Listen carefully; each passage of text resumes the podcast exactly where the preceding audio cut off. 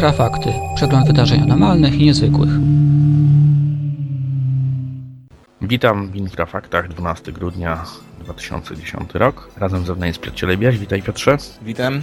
Przegląd wydarzeń anormalnych i niezwykłych, jak zwykle co tydzień w Radio Wolne Media, jak też i na stronie Infra i na forum Infra. Dzisiaj powiemy parę słów o słynnych przeciekach z Wikileaks, jak też o rocznicy katastrofy w Keksburgu, tzw. Tak UFO katastrofy. Minęła też rocznica tragicznej śmierci Johna Lennona i w związku z tym również powiemy o pewnych jego doświadczeniach związanych e, z UFO i na koniec jeszcze parę słów o pewnym nieporozumieniu związanym e, z e, Wielką Piramidą w Gizie.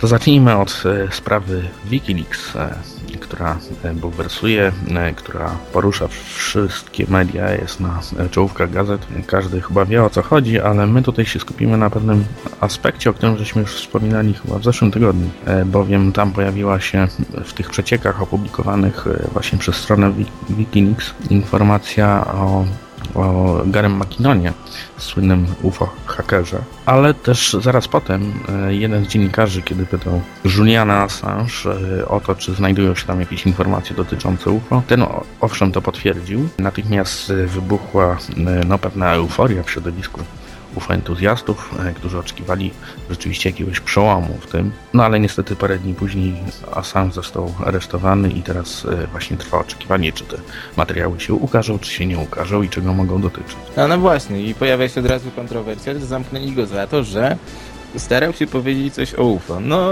zobaczymy, czy to rzeczywiście się pojawi. Jak mówiliśmy w tamtym tygodniu, trudno powiedzieć, do czego te dokumenty się mogą odnosić. Jeżeli się pojawią, to będziemy wiedzieć. Jeżeli się nie pojawią, będziemy mieli nową teorię spiskową dotyczącą ukrywania informacji o UFO. Natomiast trzeba podkreślić, że tutaj ten termin UFO może być stosowany odnośnie mm, niezidentyfikowanych obiektów, niekoniecznie pochodzenia y, nieziemskiego. Także mogą to być jakieś tam obiekty całkowicie ziemskie, niestety nie wiadomo przez który kraj wysłane. Także tak to wygląda. Natomiast mhm. sprawa z McKinnonem rzeczywiście ma tam jakieś swoje, mm, e, swój dalszy ciąg. Nie wiemy co, co się z nim stanie. Jak wiadomo, grozi mu bardzo, bardzo duży wyrok, praktycznie dożywocie w Ameryce. Jest też oskarżany o coś w rodzaju, no nie wiem, cyberterroryzmu, także e, chłopak chciał sobie poszukać informacji o UFO, znalazł coś rzekomo. Natomiast teraz grozi mu rzeczywiście kara, której nie uniknie. Nawet jeżeli nie zostanie deportowany, to tak. i tak będzie musiał odsiedzieć swoje w Wielkiej Brytanii. No zobaczymy jak to wszystko się rozwinie. Być może jutro, pojutrze na najbliższych dniach e, pojawią się właśnie te przecieki związane z UFO, bowiem pamiętajmy o tym, że Assange nie działa sam. Jest, jest on jakby e, rzecznikiem Wikileaksa, tak naprawdę tworzył setki, jeśli nie tysiące osób. Ale może przejdźmy w tej chwili do rocznicy katastrofy w Keksburgu. UFO katastrofy to temat bardzo kontrowersyjny. Taką najbardziej znaną jest oczywiście Roswell. My mamy też e, naszą polską UFO katastrofę w Dyni z 1959 roku. Wielokrotnie żeśmy o tym pisali. Pisaliśmy też o bardzo dziwnym przypadku z Keksburga. To chyba taka najbardziej, bym powiedział, wiarygodna historia, Piotrze, jeśli chodzi o te tak zwane katastrofy. Wiarygodna raczej tak, bo wiemy, że coś tam się rzeczywiście rozbiło. To był 9 grudnia 1965 roku. Niewielka miejscowość w stanie Pensylwania. Niespodziewanie mieszkańcy ujrzeli świetlisty obiekt, który kształtem przypominał żołądź, który spadł po prostu do lasu.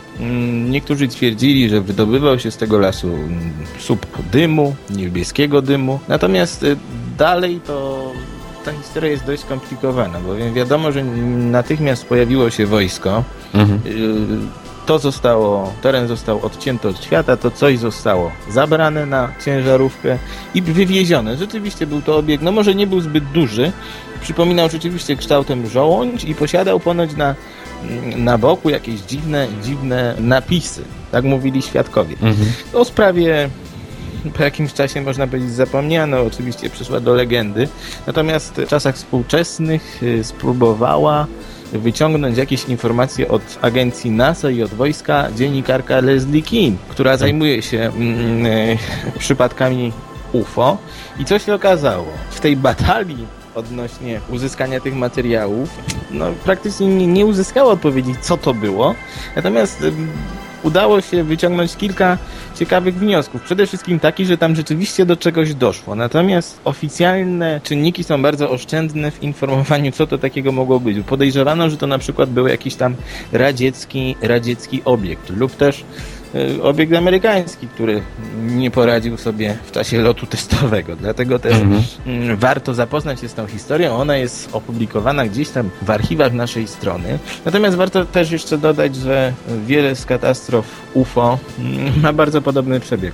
E, Choćby historia z Walii, z Landrillo, która jest praktycznie kopią Keksburga. Przebieg wydarzeń był bardzo podobny, czyli najpierw jakiś dziwny obieg, huk, tajemnicze światło na górze w lesie, potem przyjazd żołnierzy, zabranie obiektu, a następnie domysły świadków. Także jeżeli analizujemy te historie związane z katastrofami UFO, musimy do nich podchodzić bardzo, bardzo delikatnie i rozważnie. Natomiast niedługo zbliży nam się e, rocznica kolejnej UFO katastrofy w Warżini, a to jest dopiero ciekawa sprawa, ale o tym gdzieś za miesiąc.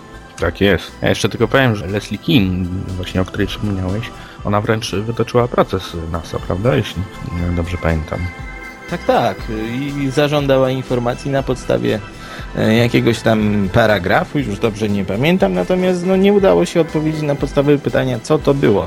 Udało się tylko ustalić, że rzeczywiście coś takiego spadło. Oczywiście wszyscy wierzą, że było to UFO, ale prawda najprawdopodobniej jest znacznie bardziej hmm, przyziemna.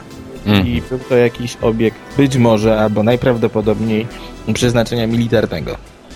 Tak, ale ja myślę, że e, pani Leslie Keane nie daje za wygraną. Pewnie będzie jeszcze drążyć ten temat i e, może w najbliższym czasie dowiemy się czegoś nowego. A jeśli już mówimy o ro- rocznicach, to parę dni temu minęła rocznica tragicznej śmierci Johna Lennona. Dużo o tym pisano, e, pojawiały się różne wspomnienia związane z, jakby nie było idolem wciąż dla wielu osób. A my żeśmy postarali się przypomnieć pewną historię związaną z tym, mm, co, o, o czym opowiadali jego przyjaciele, mówiąc o, o tym, że e, John Lennon e, w, bodajże w roku 74 czy 5 miał możliwość obserwacji UFO i był strasznie tym poruszony. Miało to miejsce z dachu jego e, budynku, w którym mieszkał, ale co jest ciekawe, on nie był jedynym świadkiem, bowiem wiele osób może zarzucać mu różne dziwne zachowania, czy też właśnie opowieści związane między innymi z tym, że e, no jakby nie było, e, zażywał różne środki mogące powodować halucynacje, jednak w tym przypadku możemy mówić o pewnym stopniu wiarygodności ze względu na to, że on nie był sam, a poza tym e, sprawa była później potwierdzona przez czynniki oficjalne. No tak, jak dobrze powiedziałeś, trzeba mieć tutaj, mm, znaczy trzeba zaznaczyć coś na samym początku. Otóż Lennon przynajmniej to UFO, jak twierdził, widział parę razy. No, ta obserwacja z 74 roku jest najbardziej znana. Natomiast pojawiają się też historie mówiące na przykład o tym, że Lennon y, miał zostać uprowadzony przez kosmitów, albo też, że widział jakieś potwory przypominające y, modliski, które w jakiś sposób chciały go tam porwać, albo że otrzymał jakiś podarek od kosmitów. To wszystko są, no niestety, pierdoły. Natomiast istnieje taka historia dość ciekawa, o której mówisz, w której świadkiem była również y, no, kochanka Lennona, Mai Pang. I to miało miejsce w sierpniu roku mm, 74. Rzeczywiście po powrocie do domu zauważył Lennon na swoim balkonie na tarasie widokowym dziwny obiekt, który znajdował się w bliskiej odległości od, od niego. To było, było kilkadziesiąt metrów. E, Miał formę kuli ten obiekt, jakieś tam napisy były na nim widoczne. E, Lennon chciał nawet wykonać zdjęcie, ponoć Mhm. nawet udało się wykonać to zdjęcie, natomiast nic nie było widoczne. Co stwierdził potem, właściwie zaraz potem, wezwany na miejsce znajomy fotograf. W tym przypadku jest o tyle ciekawie, że Mai Pang również to obserwowała, potwierdziła tą, tą relację Lennona. Fotograf, który przybył na miejsce, postanowił zapytać, czy też inne osoby coś takiego widziały. Okazało się, że tak, że policja otrzymała kilka relacji na temat jakiegoś dziwnego obiektu. Podobnie też prasa. Natomiast y, Lennon, jak powiedziałeś, był tym wszystkim tak mocno zaaferowany, że nie tylko na płycie, nad którą pracował, co na okładce płyty napisał, y, że widział UFO, ale również y, w jednej z późniejszych piosenek wspomniał o tym, że bodajże y, UFO lata nad Nowym Jorkiem, a Mhm. ja nie jestem tym w żaden sposób zdziwiony. Natomiast, jak mówię, są to takie historie będące poniekąd również miejskimi legendami i w internecie, w literaturze możemy natrafić na bardzo, bardzo wiele różnych historii lub też wariacji tej historii, którą właśnie przedstawiliśmy. A więcej o niej jak zwykle można przeczytać na infra.org.pl. Pozostaje tylko mm, żałować, że te zdjęcia nie wyszły, bo rzeczywiście okazało się później, że cały film był prześwietlony, co też nie jest, e, że tak powiem, pierwszym przypadkiem e, w historii ufologii, kiedy komuś się wydaje, że mu się udało rzeczywiście uchwycić ciekawy obiekt i e, później się okazuje, że nic z tego nie wyszło. A jeśli już tutaj e, mówimy o internecie, to pojawiła się jakiś czas temu, e, bodajże w listopadzie, informacja na pewnej stronie, która mieni się stroną prezentującą najnowsze doniesienia właśnie z zakresu ufologii, nie tylko ufologii, w ogóle wszelkich dziwnych rzeczy, mówiąca o tym, że jeden z czołowych egipskich naukowców, dr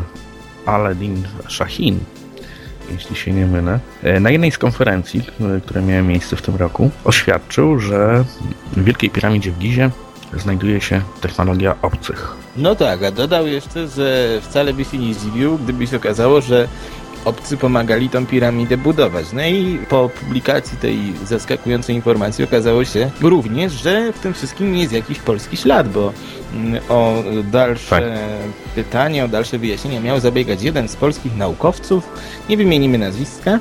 Y, Ta konferencja odbyła się rzeczywiście, natomiast jak się potem okazało, dr Shahin niczego takiego nie powiedział. Nie było to chyba zaskoczenie, bo dobrze wiemy, że w tych New Age'owych kręgach istnieje bardzo silne przekonanie, że Wielkiej Piramidy rzeczywiście nie mogli zbudować ludzie, a jeżeli już mogli zbudować, to na pewno w środku znajduje się coś niezwykłego. Mm, Coś niezwykłego na przykład w formie słynnej komnaty zapisków, o której wspominał Edgar Casey i tak dalej, i tak dalej. Natomiast dr Shahin za zaprzeczył bardzo stanowczo, że co- coś takiego miało miejsce, nic takiego nie mówił. Natomiast to się wpisuje jakoś w tą, w tą sagę opowieści o Wielkiej Piramidzie, opowieści o kontrowersjach związanych z odkryciami w Egipcie i nawet jakiś czas temu opublikowaliśmy na naszej stronie taki bardzo, bardzo e, ciekawy artykuł, który okazał się również mm, bardzo chętnie mm, czytany przez naszych użytkowników autorstwa Filipa Kopensa, który mm, analizuje nam właściwie całą historię narodzin tej, tych kontrowersji wokół Wielkiej Piramidy, wokół Sfinksa, wokół Zachiego Hałasa. Dlatego też polecam go osobom, które się tym interesują. Wskazuje on jednoznacznie, że obie strony poniekąd mają rację. Mają rację ci, którzy mm, mówią, że w rejonie Gizy znajduje się jeszcze coś, o czym się oficjalnie nie mówi, ale Mm. mają też rację poniekąd ci, którzy twierdzą, że niekoniecznie jest to jakaś tam UFO technologia, tylko może być to jakaś bardzo, bardzo ciekawa historyczna zagadka. Tak, dokładnie. To nie zmienia faktu oczywiście te, ta mistyfikacja, która zaszła z y, doktorem Żachinem. Wielka Piramida wciąż pozostaje jednak pełną zagadką dla naukowców i, e, i pewnie jeszcze wiele przed nami kryje. Ale na szczęście jeszcze są mądrzy właśnie ludzie e, na świecie, którzy e, starają się sprawdzać takie informacje, e, jak ta, o której żeśmy mówili. E, rzeczywiście na przykład e, Andrew Collins natychmiast postanowił u źródła, że tak powiem, sprawdzić, co pan Szachin mówił na tej konferencji. No i się dowiedział, że właśnie tego czegoś nie mówił, tylko po prostu powstała jakaś swego rodzaju plotka, która bardzo szybko obiegła, no oczywiście internet. No tak, y, ów pan Collins również zajmuje się, mm, jest pisarzem, który zajmuje się, mm, że tak powiem, odkrywaniem tajemnic Gizy. Nawet jakiś czas temu mieliśmy y, taką malutką sensacyjkę związaną z tym, że miał odkryć jakiś podziem, wejście do podziemnego kompleksu i rzeczywiście, no jest tam coś, o czym chyba się otwarcie nie mówi. Wiąże się to może nie raczej z Wielką Piramidą, ale ze Sfinksem. Ale o tym powiemy, mam nadzieję, kiedy indziej, bo to jest temat tak szeroki, że brakoby nam miejsca w infrafaktach Mm, żeby go chyba e, w Mhm. całości omówić, a nawet w kawałku. Tak, na pewno będziemy do tego powracać nie raz, nie tylko w Infrafaktach, ale przede wszystkim na naszej stronie www.infra.org.pl, jak też na naszym forum cały czas toczy się e, bardzo ciekawa debata, rozmowa e, na temat zagadek egipskich, także zapraszam i zapraszam również Państwa za tydzień na kolejne wydanie Infrafaktów. Dziękuję Piotrze, Ja również dziękuję. do usłyszenia. Wysłuchaliście Infrafaktów, czyli przeglądu wydarzeń anormalnych i niezwykłych. W programie wykorzystano utwór CJ Rogersa pod tytułem Back to You na licencji Creative Commons, realizacja Michał Kuśnierz i Piotr Cielebiaś dla Radia Wolne Media.